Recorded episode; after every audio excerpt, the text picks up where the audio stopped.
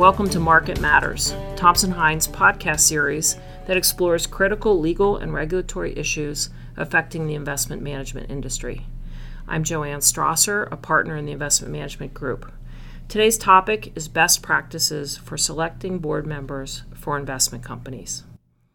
Joining me today is Jim Jensen. Jim is a practicing corporate attorney and the founder of Clearwater Law and Governance Group a firm that specializes in counseling clients on corporate governance matters. Jim also serves as an independent trustee for two mutual fund complexes, for one of which he serves as the independent chair. Jim, thank you for joining me. Hello, Joanne, and thank you for inviting me to participate. The nominating committee process is terribly important to an effective, productive board, and I'm delighted to share a few thoughts on this topic. Jim, are there some key things to keep in mind when seeking new board members? Sure, Joanne. Of course, first, one should be clear on the legal and governance requirements. You want to start there. Yes, that's a good point. As you know, there are specific requirements under the 40 Act regarding the number of required independent trustees or directors and the number of those trustees that must be elected by shareholders. In addition, each investment company's declaration of trust or articles of organization in the case of a corporation and the bylaws have additional requirements regarding the composition of the board and the election of trustees. So, for purposes of this discussion, let's assume that this is a board of trustees and the board has determined to add one or more new trustees to the board, whether it's to fill a vacancy or to expand the size of the board. So, what's next? Well, for now, let's assume that this new vacancy will not require a vote of shareholders, so the appointment is controlled by the board members. If there is a standing nominating committee at the board level, the committee members will consult the charter and proceed in accordance with the charter. Of course, if there is no standing nominating committee, the board would select an ad hoc nominating committee and would give that committee instructions on how to proceed. And of course, the full board should decide how many trustees would be added. And those instructions or the provisions of the charter, they're likely to be at a relatively high level. So, as a member of such a committee, Jim, how would you approach the task of identifying potential candidates? In my experience, Joanne, the candidate selection process should be delayed until the board is clear on what is wanted. Ideally, the board should have identified those skills and experiences which, if added to the board, will improve the quality of its deliberations and oversight. Some of those insights might be bubbled to the surface through the annual self assessment that the board performs. Or the committee might use alternative procedures to gain those insights and to get buy in from the current trustees. So, would those desired skills and experience largely be the same from one board to the next? Not necessarily. Desired skills can vary for a variety of factors, including the nature of the funds in the complex, the distribution channels used by the funds, and any specific challenges the complex might be up against. In addition, the needs of a single board will change over time the board should always start with a look at the skills and experiences of the current trustees.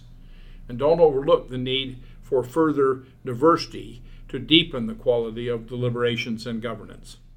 Let's assume that you've identified the attributes or qualifications that you're interested in from the new trustee. What's the next step? Where do you find candidates who will demonstrate some or all of those desired characteristics? That's a key part, Joanne nominated committees have access to potential candidates through industry organizations like the Mutual Fund Directors Forum. Those candidates may seem like a blind date, but they can be a source for identifying candidates with the desired skills and worthy of consideration. Boards also may get suggestions from the advisor or other service providers, and of course from other board members. Care should be taken in this space. Some people have suggested, in fact, that a candidate recommended by the advisor, by definition, is not independent. I have seen current trustees press for a known colleague to be added to the board. What do you think about that type of promotion? Well, it is reassuring to have confirmation of the credentials of a known candidate. and first-hand knowledge is very persuasive. But there is a danger of fishing in the same pool too often, and that approach is likely to rob the, the short list of the diversity of candidates the board may wish to consider. What do you think about using a headhunter or some type of professional recruiter? Headhunters can take much of the work off the shoulders of the nominating committee, and the expense can be justified. Some folks desire to be closer to the process and wish to stay more hands on. You want to explore most fertile spaces, and ICI and MFDF have lists. If your selection criteria includes a familiarity with the 40 Act industry, then that is a good place to look for candidates. We should also briefly discuss the desirability of diversity on an investment company board. There's no requirement that an investment company have a diverse board, but I understand that some diligence firms consider board diversity when evaluating the governance structure of a fund. In your view, are there other reasons to make diversity a priority, or at least a consideration in this process? Well, Joanne, I've read studies that show benefits to group decision making by adding outside or different or diverse views. The great challenge, of course, is to avoid the Hobson choice. You want a candidate that brings the desired experience and credentials, and diversity uh, of the candidate, different background of that candidate, can be an important aspect. But you don't want to compromise on other important selection criteria just to get a poorly qualified but uh, different candidate. I should point out that in addition to the rules on independence, the 40 Act prohibits board participation by individuals that have certain events in their background. So it's important that any candidate complete a questionnaire before being nominated. Fund counsel should provide that questionnaire, review it, and discuss any issues with the committee. Jim, I'd like to hear your thoughts on consulting with the officers of the trust or other members of the management team. In my view, management should be consulted before adding a trustee, particularly when it requires a shareholder vote uh, due to the additional expenses that will be incurred as a result. But once the decision is made to add a trustee, how much input from management do you think is reasonable? This is a good point, Joanne. I've been assuming that the election or appointment would be accomplished by an appointment to fill a vacancy that the board has created. But if a shareholder vote is required, of course that takes time and money and planning. As for management input on the credentials, they certainly can recommend candidates, but they shouldn't be the sole source. The committee really should look beyond the recommendations of management, and most funds are subject to the governance rules under the 40 Act, which requires that only the independent directors can nominate a new independent trustee. It sounds to me like the entire process of determining whether to add a trustee, identifying the needs of the board, finding a qualified candidate, and then evaluating the candidate and making a final decision can be a lengthy process. In my experience, the committee will want to interview the strongest candidates in person or by video before making a decision. In your experience, how long should any board expect this search and evaluation process to last?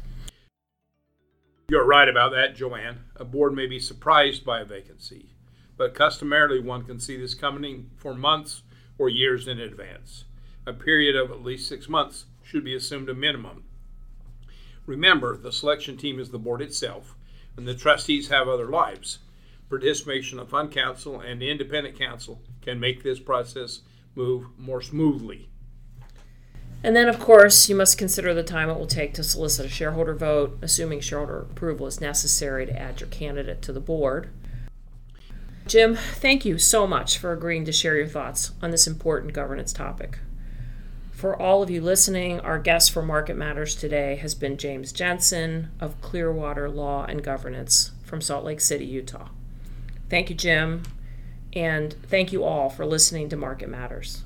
We hope you found the information shared during today's program valuable. If you'd like to learn more about today's topic or Thompson Hine's Investment Management Group, please visit thompsonhine.com. With approximately 400 lawyers and seven offices, Thompson Hine is a full service business law firm recognized for innovation and client service. Our Smart Path approach provides clients with service that is predictable, efficient, and aligned with their goals.